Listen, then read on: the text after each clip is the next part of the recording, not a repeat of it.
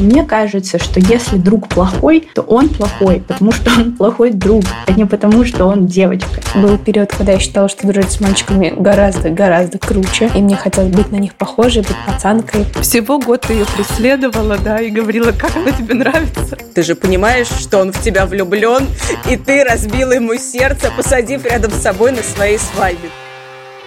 Всем привет! Это подкаст «Женщины и все», который делает команда издания «Горящая изба». Мы рассказываем обо всем, что может быть интересно женщинам, а теперь еще и делаем подкаст. Я Лера Чубичко, авторка «Горящей избы», а вместе со мной главный редактор Таня Никитина. Всем привет! И редактор «Роста» Полина Накрайникова. Всем привет! В этом эпизоде мы поговорим о дружбе. Есть ощущение, что про романтические отношения говорят довольно много, а вот дружбе уделяют куда меньше внимания, хотя вообще-то тут встает целый пласт вопросов. Например, реально ли дружить один раз и на всю жизнь? А с кем дружить, если, согласно стереотипам, дружбы между мужчиной и женщиной не бывает, а женской дружбы просто не бывает? И как искать друзей во взрослом возрасте. Вот это сегодня и обсудим. Вместе с нами говорить о дружбе будет Настя из клёвого дружеского подкаста «Привет, подружка». Настя, привет! Всем привет, девчонки! Спасибо большое, что вы меня позвали, мне очень приятно. Это клевый подкаст, который Настя ведет вместе со своей подругой. Как можно догадаться из названия, подругу зовут Оля. И девушки не просто доказывают, что женская дружба существует, но и показывают, что над ней не властно расстояние, потому что они записывают этот подкаст из разных городов. Но мне кажется, что будет лучше, если Настя сама расскажет больше. Настя, расскажи про свой подкаст. С удовольствием. Да, нас двое в этом подкасте, двое соведущих. И концепция нашего подкаста, с одной стороны, очень простая. Две подружки, которые оказались далеко друг от друга, по стечению обстоятельств, несмотря на ритм больших городов, регулярно созваниваются. Мы находим для этого время и вот поддерживаем связь. Но, с другой стороны, мы видим такую целую миссию в этом деле, в этом подкасте, потому что, к сожалению, у многих вот так или иначе оборвалась связь некогда близкой подругой. И иногда не хватает таких вот душевных разговоров, девчачьих тем, посиделок. Ну и тогда мы приходим на помощь. Мы и о серьезном любим поговорить. Например, поиск себя, женская самостоятельность, любовь, образование. Ну и, конечно, о пустяках тоже. Сериалы, книги, приступы шопоголизма, неудачные свидания. А еще мы активно общаемся с нашими слушательницами в Инстаграме, потому что мы действительно хотим быть таким сообществом и подружками. Поэтому там вы тоже можете нас найти. Звучит круто. На самом деле я очень рада, что мы сегодня записываем выпуск о дружбе, потому что меня всегда волновало, правда ли можно вот дружить прям с детского возраста, чтобы раз и навсегда, чтобы быть бестиз, прям вот со школьных пеленок. Ну, в общем, вы поняли, о чем я.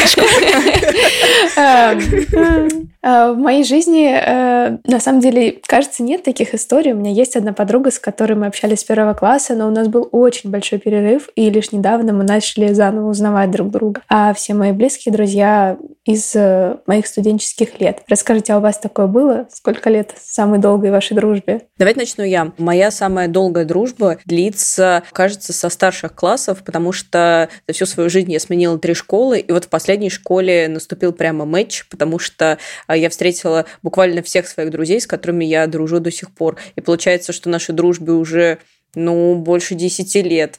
И это кажется мне весомым таким сроком. Но при этом друзей с пеленок, со школьных пеленок, если выражаться терминами Тани Никитиной, таких у меня нет. У меня есть подруга, с которой мы дружим с самого детства, а точнее с начальной школы. Она перешла к нам во 2 классе, и сначала мне жутко не понравилось, потому что я была самой высокой в классе, и на физкультуре, когда мы строились по росту, я стояла первой. А она пришла, и она была выше меня, и в итоге я стала 2, и это очень мне понравилось.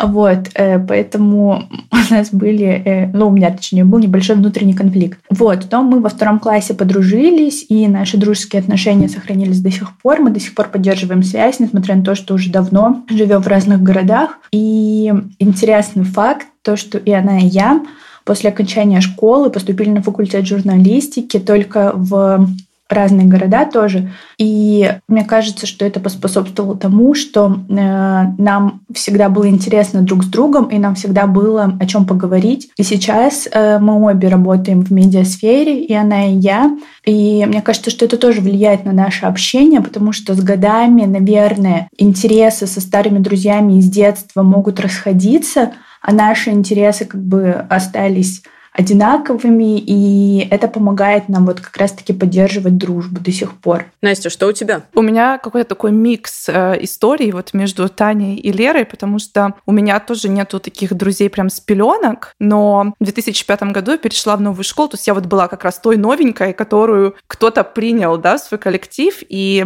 это как раз была Оля, моя соведущая в нашем, да, подкасте, и тогда вот мы в 2005 году сели за одну парту, причем это уже был подростковый возраст, когда, наверное, может, кому-то легче принимать новеньких, но вот есть уже такие какие-то задиры, приколы, знаешь, то есть иногда можно и не влиться в подростковый коллектив, но у меня получилось, и вот так до сих пор мы дружим. Были тоже какие-то небольшие перерывы, когда там студенчество началось, какие-то новые друзья, новые компании, но потом все-таки мы снова воссоединились, и вот до сих пор мы вместе. Я заметила, что вот сейчас мы рассказывали истории из нашего детства и рассказывали про дружбу именно с девочками. И я всю жизнь преимущественно дружу с девочками, поэтому меня просто бесит стереотип о том, что женской дружбы не существует и что с женскими коллективами что-то не так. Мне кажется, что это как раз-таки проявление внутренней мизогинии, то есть ненависть одних женщин по отношению к другим. Поэтому у меня такой вопрос. Были ли у вас какие-то стереотипы касательно женской дружбы и как вы их преодолевали? У меня были. Я, например, любила думать, что с девчонками, ну, типа, не о чем говорить. И когда я была маленькая, я очень гордилась, что я, вот, значит, как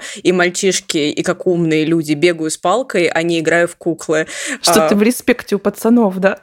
Да, да, да. У меня то же самое было. Я ради этого пульки собирала, понимаете, на улице. Ага. У меня даже пистолета не было. Но я всем говорила, что мне его скоро подарят. Не знаю, и у меня довольно долго, причем сохранял школьный год такое отношение, наверное, до тех пор, пока я не встретила свою первую по-настоящему близкую подругу. Это было в 8 классе, и это была девчонка, которая могла бы утереть нос любого мальчишки и еще отлупить его, потому что она была чемпионкой мира по боксу и кикбоксингу. Вот, и тогда я убедилась, что девчонки могут быть буквально физически сильнее парней, но и во многом сильнее морально, и разные люди могут быть интересными и открывать какие-то новые грани, короче, которые ты раньше не видел. Вот, я очень рада, что в таком раннем возрасте я смогла изменить свои предубеждения и не считать девчонок хуже мальчишек, потому что это, конечно, неприятно. Угу. А у меня вот были такие стереотипы, знаешь, что как будто женской дружбы нет, а есть только какая-то вот конкуренция и зависть. Что если это подружка, если это женский какой-то вот коллектив или компашка, то обязательно кто-нибудь завидует другому и хочет сделать какую-то пакость или подлость. И я почему-то была вот в этом очень уверена, но это было тоже какие-то, может, подростковый возраст, там, ну, до 20 лет. И как-то, оглядываясь назад, я вообще понимаю, что это какой-то такой вот месседж, да, из просто теленовеллы с телека. Потому что если я вспоминаю какие-то все сериалы, которые крутились по телевизору в моем детстве, да, это все какие-то были там бразильские или аргентинские мыльные оперы, и как раз там всегда были вот такие вот токсичные девочки, да, в классе, в компании, в большом особняке, в котором они жили и так далее. И вот как-то это, наверное, отложилось, хотя я понимаю, что хоть я в этот стереотип и верила, но он как будто всегда был вне вот этого вот такого пузыря и ауры моей дружбы, потому что у меня как-то на каждом этапе жизни была такая вот лучшая подружка, которая была как сестра, что ли, и вот эта дружба была сакральная, и вот такой сценарий, что я там ей завидую или, или верю в то, что она пытается какую-то подлость мне сделать, это всегда было, ну, 100% нет. А вот как так снаружи, когда я наблюдала за коллективами, мне казалось, что такое присутствует, как в сериалах. Но мне кажется, что у меня как таковых стереотипов женской дружбы не было, потому что, как я уже говорила, я преимущественно всегда дружила с девчонками. Но мне кажется, что этот стереотип мне пытались навязать, причем взрослые люди. То есть я, например, занималась синхронным плаванием, а синхронное плавание — это, ну, как бы женский вид спорта, соответственно, я много времени проводила в бассейне, в женском коллективе. И вот когда у нас возникали всякие споры, например, конфликты, и я приходила там жаловаться кому-нибудь из взрослых, мне говорили: «Лер, ну а чего ты хотела? Это же женский коллектив. Тут по-другому просто не бывает». И мне кажется, что это такой бред, потому что Ну, наши споры происходили не потому, что мы были женским коллективом, а потому что мы были девочками в стадии переходного возраста. У каждой формировался свой характер. Мы очень много времени проводили вместе. То есть до школы, после школы, на выходных. И все эти терки происходили именно поэтому. И потом, когда я уже была старше, я попадала в разные компании. И была в компании, где преимущественно были парни. И я не скажу, что там какие-то, знаете, другие проблемы были. Мне кажется, что если друг плохой, то он плохой, потому что он плохой друг, а не потому, что он девочка. Я не могу похвастаться тоже тем, что у меня не было стереотипов в детстве. Я, как и Полина, был период, когда я считала, что дружить с мальчиками гораздо круче, и мне хотелось быть на них похожей, быть пацанкой. Мне казалось, это кайф. И также из какой-то поп-культуры мне тоже пришло такое представление, что женщины в мужской компании всегда конкурируют. И если в вашей компании есть несколько девчонок, то кто-то из вас определенно лучше, кто-то больше кому-то нравится, кто-то хуже.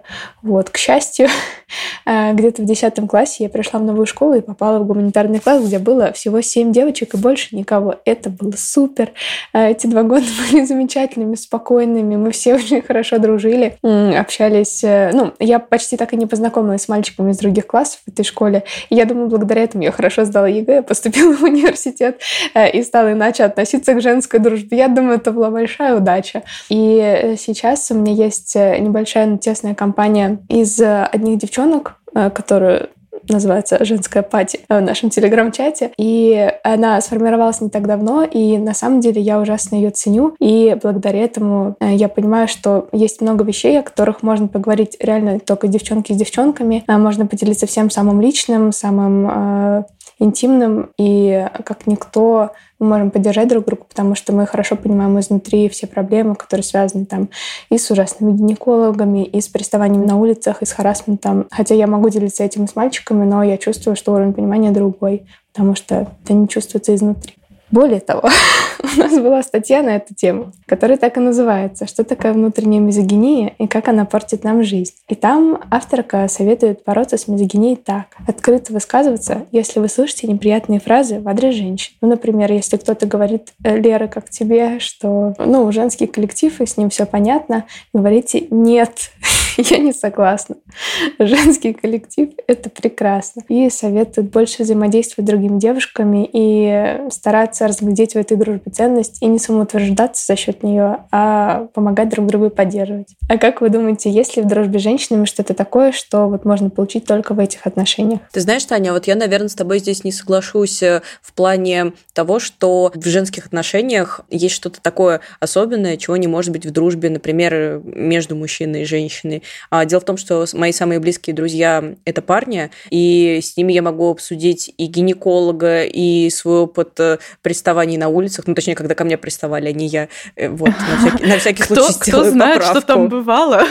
Да уж. Вот. И мне кажется, что я могу быть с ними откровенна. Другое дело, что, кажется, мужская гендерная социализация отличается от женской, и кажется, что некоторые вещи, может быть, понять чуть сложнее, потому что ты не находишься в контексте, ты не сталкиваешься с этим. Я говорю именно об этом. Безусловно, да, быть откровенными с друзьями-мужчинами можно и нужно.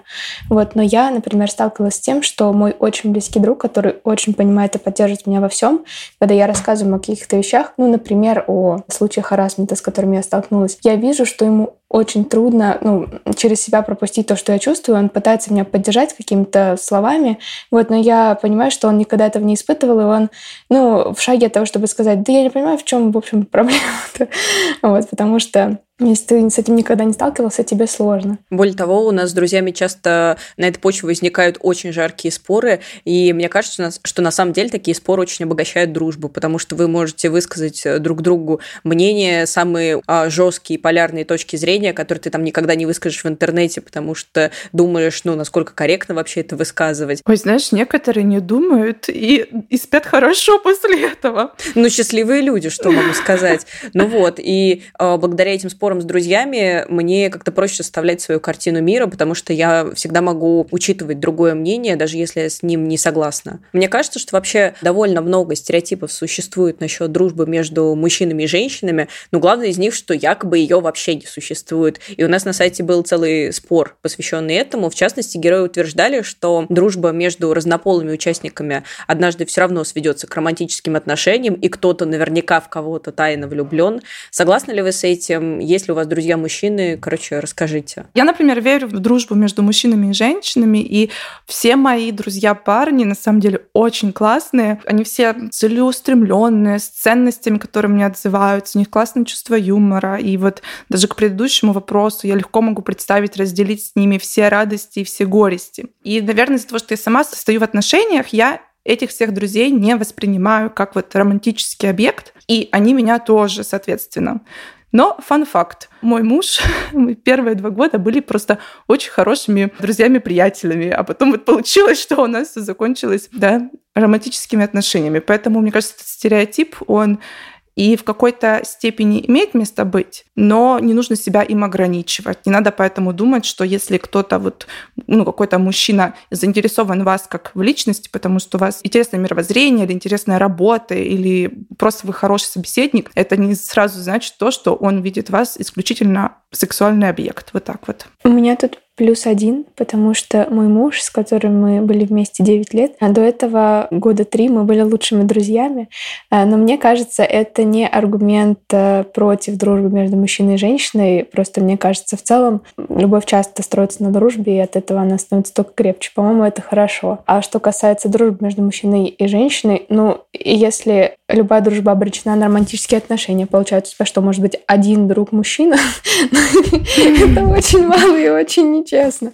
У меня тоже есть примеры, когда дружба не перерастала ни в какие романтические отношения, и подолгу, и можно уже сказать, что этого никогда не случится. Короче, по-моему, дружить с мужчинами – кайф. А у меня получалось. Это возможно. Лера, что насчет тебя? Я верю в дружбу между мужчиной и женщиной, и у меня есть несколько очень близких ребят-приятелей, с которыми я могу, обсудить все, что угодно, все, что мне наболело, и вообще говорить на любые темы. Но опять-таки, мне с детства те же взрослые, которые меня окружали и говорили о том, что женской дружбы не существует, пытались внушить стереотип, что и дружбы между мужчиной и женщиной не существует, потому что я не могу дружить с мальчиком просто так. Скорее всего, я ему нравлюсь. Точнее, не так. Если мальчик и девочка дружат друг с другом, точнее, со мной кто-то дружит, и, кто-то кому-то обязательно нравится. И если он не нравится мне, то, я нравлюсь ему.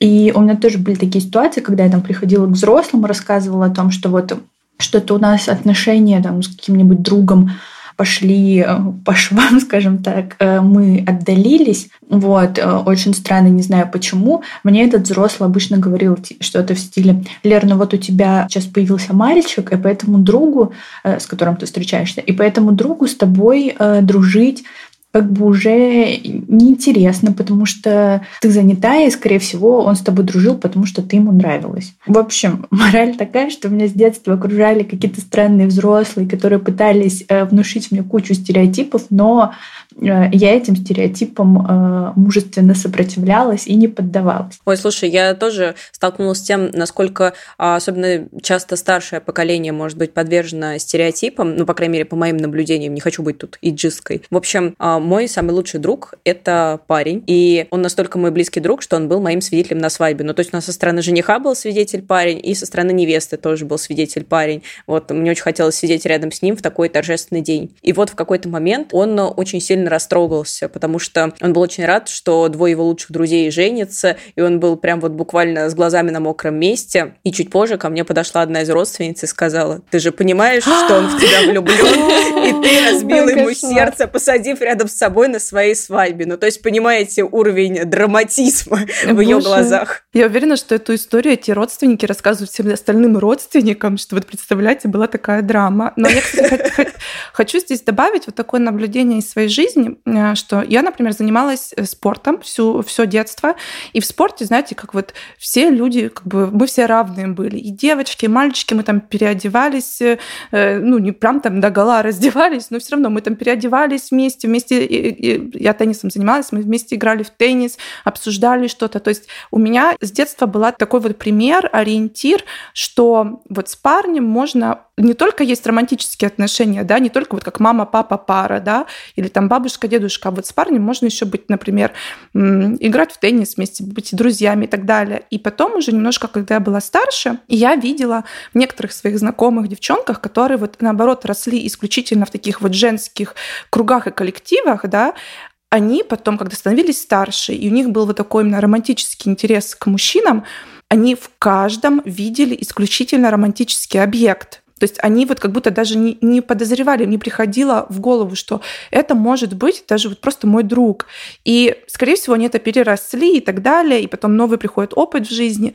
Но очень может быть, что потом вот те, у кого не было в детстве опыта общения с мужчинами, когда они становятся старше, они то же самое транслируют своим детям. И вот так мы получаем вот эти стереотипы, да, что... Ну вот, он, наверное, в тебя влюблён, или ты в него влюблена и так далее. Нет, мне кажется, максимально понятна такая традиционная скрепа, на которой держится общество, что дружбы между мужчинами и женщинами не существует, между женщинами и женщинами тоже.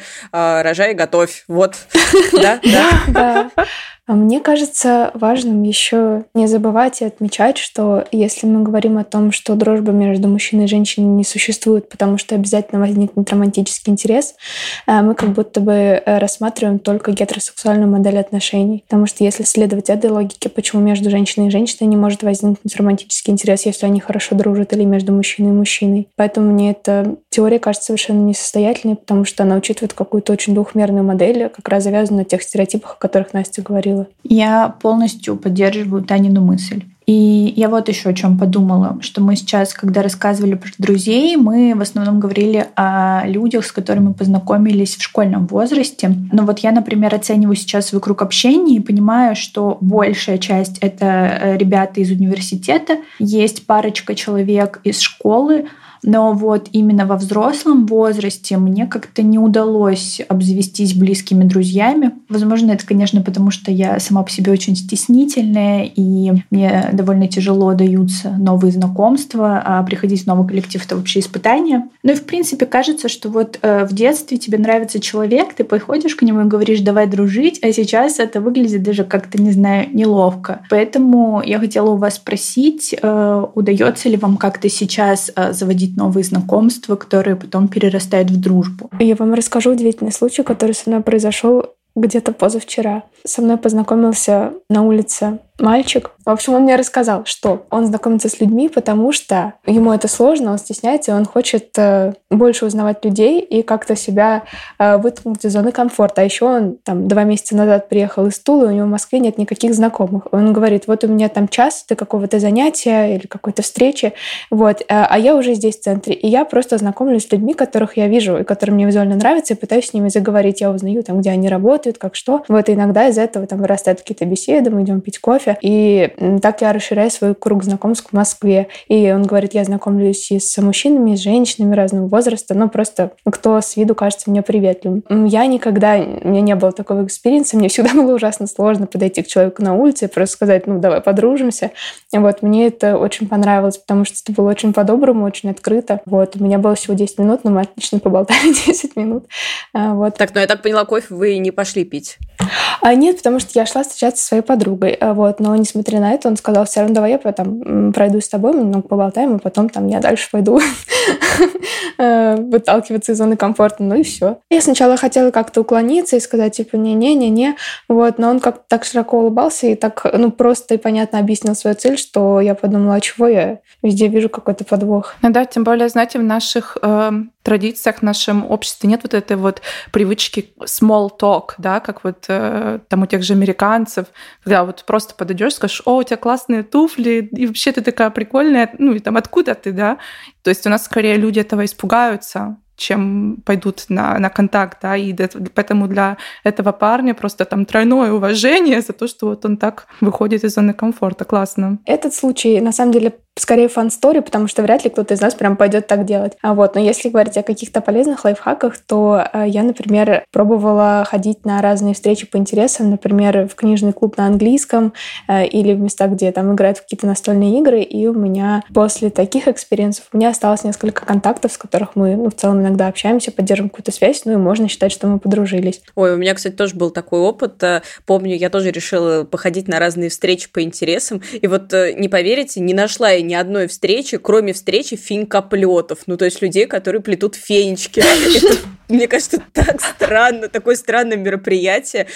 Я пришла туда, и там были предсказуемо, наверное, не те люди, с которыми я бы легко сблизилась, но, как ни странно, кроме меня там был еще один человек, девчонка, которая так же, как и я, пришла и не понимала, что она там делает. И мы с ней очень хорошо пообщались, и до сих пор поддерживаем связь. И когда нас спрашивают, где мы познакомились, я все время вспоминаю, какая странная это была история. Но, кстати, Лера говорила о том, что ей порой некомфортно в каком-то новом коллективе, и у меня тоже есть такая проблема, как мне кажется, у любого человека на земле, и я для себя нашла такое решение. Если я нахожусь на какой-то вечеринке или в какой-то, такое большое скопление людей, где нет какого-то организованного развлечения, где вы все знакомитесь, а просто все расходятся по кучкам. В этот момент я просто подхожу к какому-нибудь человеку и говорю: «Привет, я никого не знаю здесь и чувствую себя по-дурацки. Можно я познакомлюсь с тобой?» Как правило, ты так снимаешь стресс, потому что ты говоришь, что ты чувствуешь, и, в общем-то, говоришь, почему ты хочешь познакомиться. И люди довольно снисходительные, в этом плане, и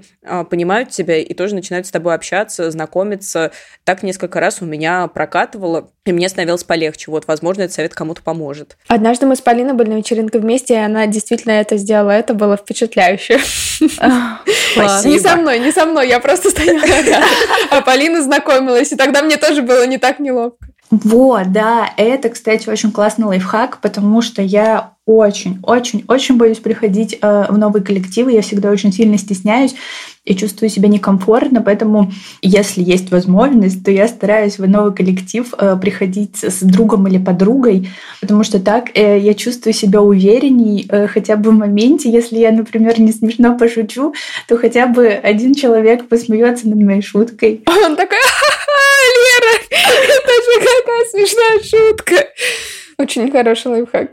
У нас, кстати, такая минутка рекламы, но у нас с Олей было несколько выпусков на тему дружбы, и как раз если хотите, послушайте номер 46 и 118, и мы как раз там обсуждали нетворкинг и как находить и заводить друзей в возрасте 25+. Но я тебе скажу, у меня очень классный опыт с, например, спортом. То есть я пошла в спортзал, никогда не любила групповые занятия, но пошла на групповые занятия, и там так получилось, что постоянно ходили одни же те же люди во время, когда я ходила, и мы все подружились, и я не могу сказать, что они прям какие-то мои друзья-друзья, но, например, с одним парнем мы ходим бегать вместе, и он мой беговой друг, я его так и называю. Я знаю, что я могу им написать, и мы пойдем, у меня тогда есть компания для спорта всегда, если мне сложно себя замотивировать. Давайте, что ли, зафиксируем все наши советы в какой-то список. Значит, мы советуем записаться на групповые занятия, мы это пробовали, получилось ничего, даже если это были фенечки. Есть лайфхак попросить друзей представить вас новым людям и прийти в компанию вместе с ними. А еще я помню, у нас был текст на эту тему,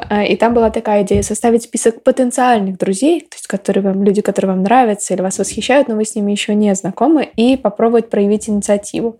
Вы когда-нибудь делали так? Нет, я бы не делала, но я бы хотела составить этот список и включить туда, Екатерину Варнаву, Екатерину Шульман, потому что мне кажется, очень важно быть амбициозными даже в своей дружбе, это важно. Я такой совет слышала, тоже была на одном тренинге, что ли, там такое говорили, что почему вы сами не пойдете к человеку, который вам интересен. Даже если какой-то известный блогер, напишите вы ему в личку, вы ничего не теряете. Я думаю, боже, да я в обморок упаду, просто от мысли, что я кому-то напишу, они могут мне еще сказать: что ты мне, дура, пишешь, что-то такое, не знаю. То есть может как-то через 3 рукопожатия как-то выйти на того или другого человека, но не знаю.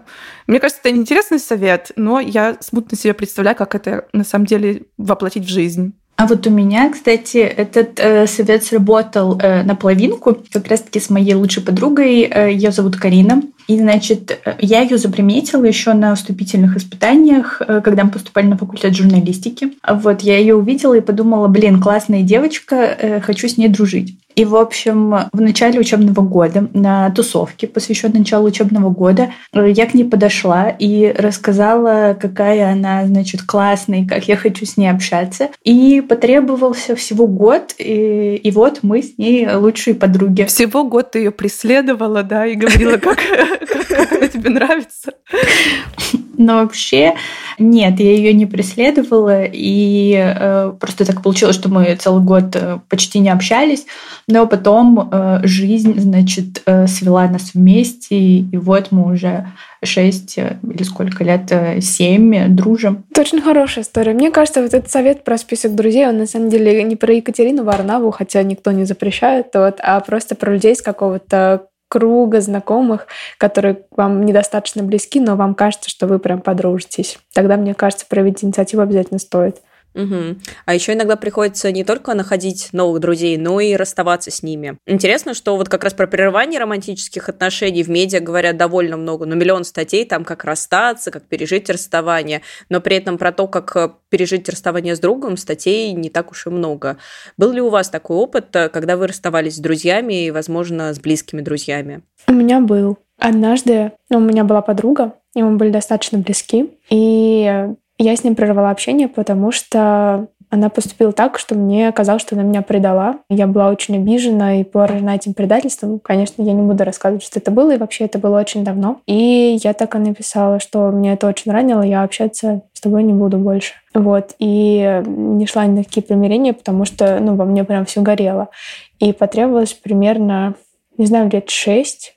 То есть наши друзья общались, у нас был какой-то общий круг, но вот мы с этой моей подругой не вступали ни в какие взаимодействия, мы не переписывались, мы бы не общались, когда пересекались. И я прям вот отрубила это для себя, потому что, ну, меня все время это очень как-то триггерило. Вот, и, ну, примерно там, ну, вот как я сказала, лет через 6, я почувствовала, что мы можем снова подружиться, потому что мы, ну, мы где-то пересеклись или увиделись, я почувствовала, что я не испытываю ничего плохого, и что, ну, мы стали уже другими людьми, это было, ну, в каком-то другом периоде, и мы начали общение с снова я начала первая писать в какие-то моменты, и стало понятно, что это недопонимание как-то осталось в прошлом. Вот, и мы сейчас снова дружим. Мы не лучшие подруги, но мы хорошо общаемся, и между нами как будто нет никакого недопонимания. Вот, но это было там спустя 6 лет молчания. Это очень грустная и трогательная история. Я заметила, что какой-то полный блокаут отношений, игнорирование отнимает, на самом деле, довольно много энергии. То есть, к примеру, когда я не общалась с подругой, это было такое осознанное решение, которое стало частью моей жизни. Ну, то есть, чтобы прям не общаться с человеком, который находится в твоем круге общения, ну, тебе нужно прилагать какие-то усилия и думать об этом. Вот в этом смысле, мне кажется, очень взрослым решение поговорить об этом и как минимум отпустить ситуацию, чтобы это не висело над тобой как какая-то темнота, которая всегда с тобой, а, ну, просто ушло в прошлое или там не тревожило тебя так сильно. Ну, это какой-то полный игнор и бойкот, это очень тяжело. Ой, я с этим супер согласна, потому что я как раз тот человек, который, если ссорится с друзьями, то ссорится очень экспрессивно, с бросанием трубок, высказыванием обид, молчанием с обеих сторон до тех пор, пока кто-то не выдержит и не скажет: «Ну что, не хочешь ничего мне сказать?» И поэтому, конечно, дружить со мной, ссориться со мной непросто. Вот поэтому этот парень плакал на свадьбе, он думал: слава богу, сейчас это проблема ее мужа». Ну так вот, чаще всего при этом друзья из моей жизни, если уходили, то уходили как-то, знаете, когда вы просто перестаете общаться, у вас просто постепенно становятся разные интересы, вы никогда про это не говорите, но просто с каждым разом общаетесь все меньше. Единственная крупная ссора с другом, которая привела к расставанию, была у меня в средней школе. У меня была близкая подруга, с которой мы довольно сильно поссорились, и я очень сильно на нее обиделась. Именно она тогда обидела меня, и это тоже был очень драматичный конфликт со слезами, криками и всем на свете. И мы не общались, ну, наверное, до момента выпуска из университета. После этого так получилось, что мы списались по одному рабочему вопросу. Мне нужно было что-то у нее уточнить, потому что она получила образование в той же сфере, что и я. И потом мы встретились, поговорили. Мы не обсуждали нашу дружбу. И я понимаю, что мы больше подругами с ней вряд ли когда-нибудь сможем быть, потому что та детская школьная обида, которую мне нанесли, была довольно сильной. Но при этом мы действительно выросли и изменились. И этого достаточно для того, чтобы не держать зла друг на друга, друга и просто нейтрально, комфортно общаться. Но видите, мне кажется, у всех такая общая черта, что все пережили такое расставание с подругой именно в школьно-подростковом возрасте. У меня тоже была такая ситуация, причем это была очень близкая подруга, вот мы с ней были действительно как такие сестрички, не разлей вода было про нас. Мы дружили много лет, и было мне то ли 15, то ли 16 лет, она на пару лет меня старше была, и у нее был такой очень серьезный парень появился, в которого она страшно влюбилась. Я прекрасно это понимаю, у нас у всех была, да, первая влюбленность. Но дело в том, что этот парень был таким, как сейчас модно говорить, токсичным. Там очень много было подробностей, которые не так важны сейчас. Но суть в том, что он ее очень сильно ревновал и не разрешал ни с кем общаться. Даже со мной. То есть там дошло все в конце было так, что она целый год просидела дома, потому что он ее контролировал, получается.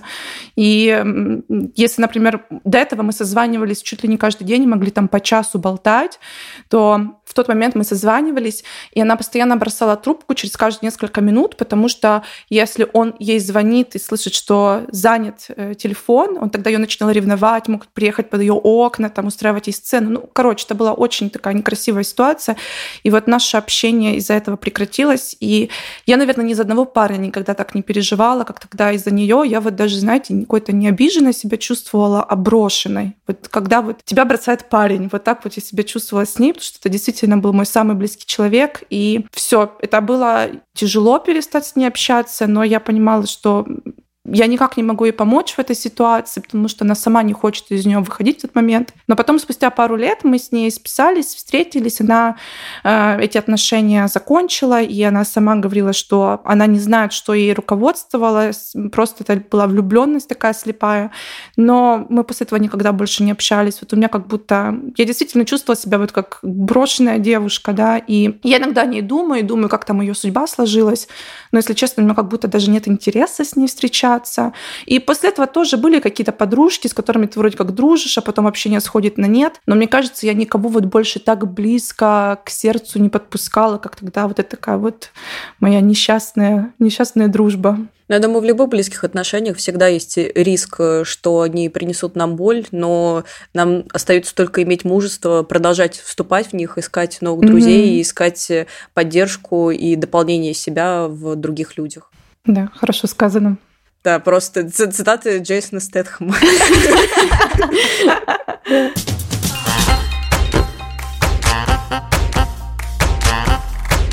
А я напоминаю, что все тексты, которые мы упоминали, будут доступны в описании. Если вам есть что рассказать по теме выпуска, оставляйте свои комментарии в соцсетях. Также подписывайтесь на нас, ставьте лайки и слушайте на всех популярных платформах. И обязательно подписывайтесь на подкаст «Привет, подружка». Огромное спасибо Насте за то, что пришла к нам и поделилась своими историями. Всем пока. Пока-пока. Пока.